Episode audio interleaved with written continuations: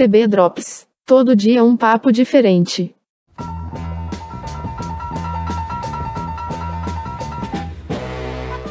Olá, tudo bem com você? TB Drops no ar, mais um episódio das pílulas de cultura, informação, bate-papo que temos aqui no canal do Texto Brasileiro de terça a sexta. Hoje nós vamos fazer cinco perguntas para Rodrigo Ferraz. Rodrigo Ferraz, apesar de jovem, é um cara que já tem mais de 15 anos de carreira. Ele é diretor, ele é ator, ele é apresentador, ele é jornalista, produtor, ele é cineasta. É um cara transmídia, um cara moderno. Apesar de se dedicar bastante ao teatro, sabe misturar uh, várias artes e várias linguagens no seu trabalho. O Rodrigo eh, é uma pessoa que eu já trabalhei. Eu escrevi para ele alguns episódios eh, da série Self Clássicos, que são adaptações de textos eh, conhecidos né, da dramaturgia e da literatura brasileira uh, para a linguagem da internet. Fizemos isso na pandemia, foi muito bacana. O Rodrigo respondeu essas cinco perguntas um tempo atrás e agora eu vou colocar para vocês as respostas. Vamos para a primeira pergunta da série de cinco. Rodrigo, como é que o teatro sobrevive a tempos tão hostis? Em tempos hostis é muito difícil fazer arte. Em tempo de pandemia, então, impossível. Pode-se fazer arte, mas teatro não. Teatro é contato. Seja entre o ator e a plateia, seja entre a plateia e a trilha que tocou, seja entre a concepção da direção e o espectador, seja o espectador e a luz, seja principalmente entre o ator e a plateia e a plateia e o ator. Agora, financeiramente é difícil. Financeiramente é bem difícil. Nesses tempos de pandemia, como eu disse, impossível, né? Porém, quando acabar, assim seja, regaça as mangas, faz o seu projeto, tenta tirar do papel de um jeito mais simples, de, com figurinos menos glamurosos, se é que precisa de figurino glamouroso. Cenários mais concisos, minimalistas, talvez facilita financeiramente. Bom, faça. Se você quiser. Assista, prestigie. Se você quiser também. Mas que eu gostaria que todo mundo prestigiasse, eu gostaria. Segunda pergunta para o Rodrigo. Uh, é um cara que tem experiência, que já passou por diversas montagens, conhece como funciona uh, a dinâmica de um, de um espetáculo de teatro. Vou perguntar para ele o seguinte: qual é a diferença entre um ótimo texto teatral e um péssimo texto? A diferença entre um ótimo e um péssimo texto é principalmente o gosto pessoal. Mas não é só. Então, se te toca, seja no humor, seja no drama, as chances de ser um bom texto é grande. Mas não necessariamente ele é ótimo. Porque é relativo. Eu posso amar um texto, você não. Nós gravamos esses cinco perguntas com o Rodrigo Ferraz uh, num tempo em que a polêmica em torno da Secretaria Especial de Cultura estava fervilhando. Né?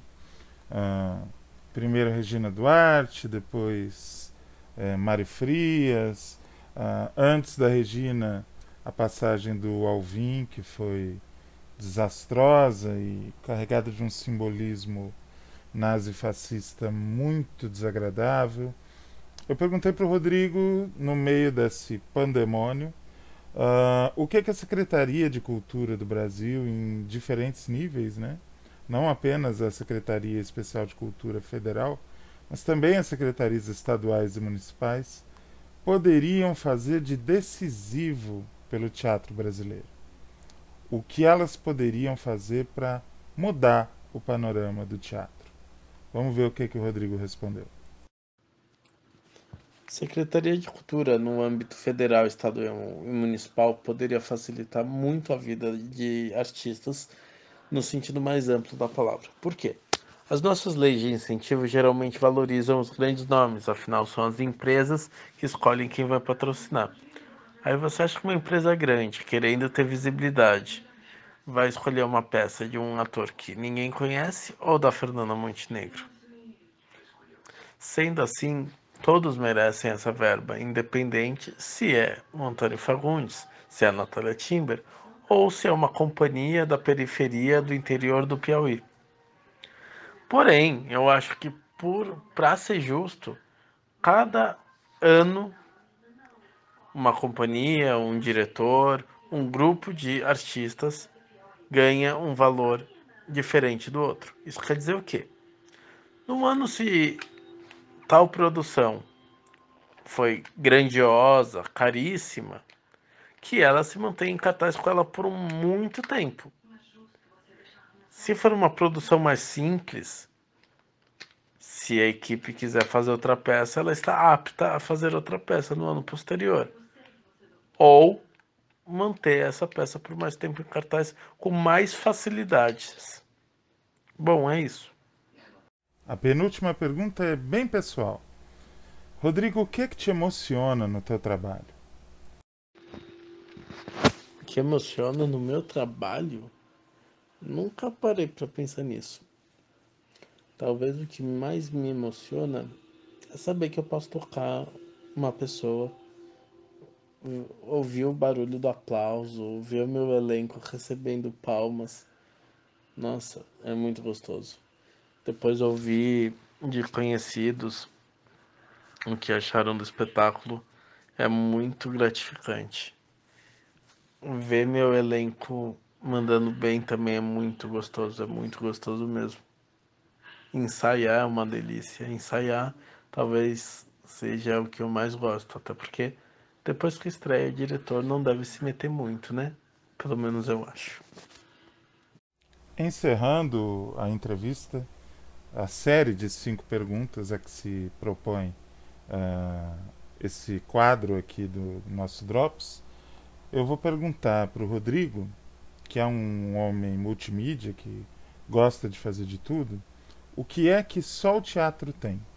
O que é que só no teatro ele consegue receber? Como eu já disse, o teatro é a única arte que tem contato. E tem contato direto. É olho no olho. Mesmo que a plateia não seja olhada, ela está sendo. E mesmo que o ator finja que não está sendo olhado, ele está sentindo o olhar. É isso mesmo. Por mais que soe clichê a coisa do contato do ator com o público, a coisa do aplauso, o contato físico, o camarim, o saguão, o terceiro sinal. Uh, todo clichê tem o seu fundo de realidade, né? Se virou clichê é porque é algo que é verdadeiro e funciona. Realmente, quem gosta de teatro, quem faz teatro, deve estar morrendo de saudade do palco e torcendo para todo mundo se vacinar rapidinho, para logo logo a gente poder lotar os teatros e voltar à vida normal, né, gente? É isso. Agradeço ao Rodrigo Ferraz por ter respondido as nossas perguntas ter sido tão amável e agradeço a você por ter ouvido mais esse TB Drops. Voltamos amanhã. Um beijo, um abraço, aperto de mão. Tchau, tchau.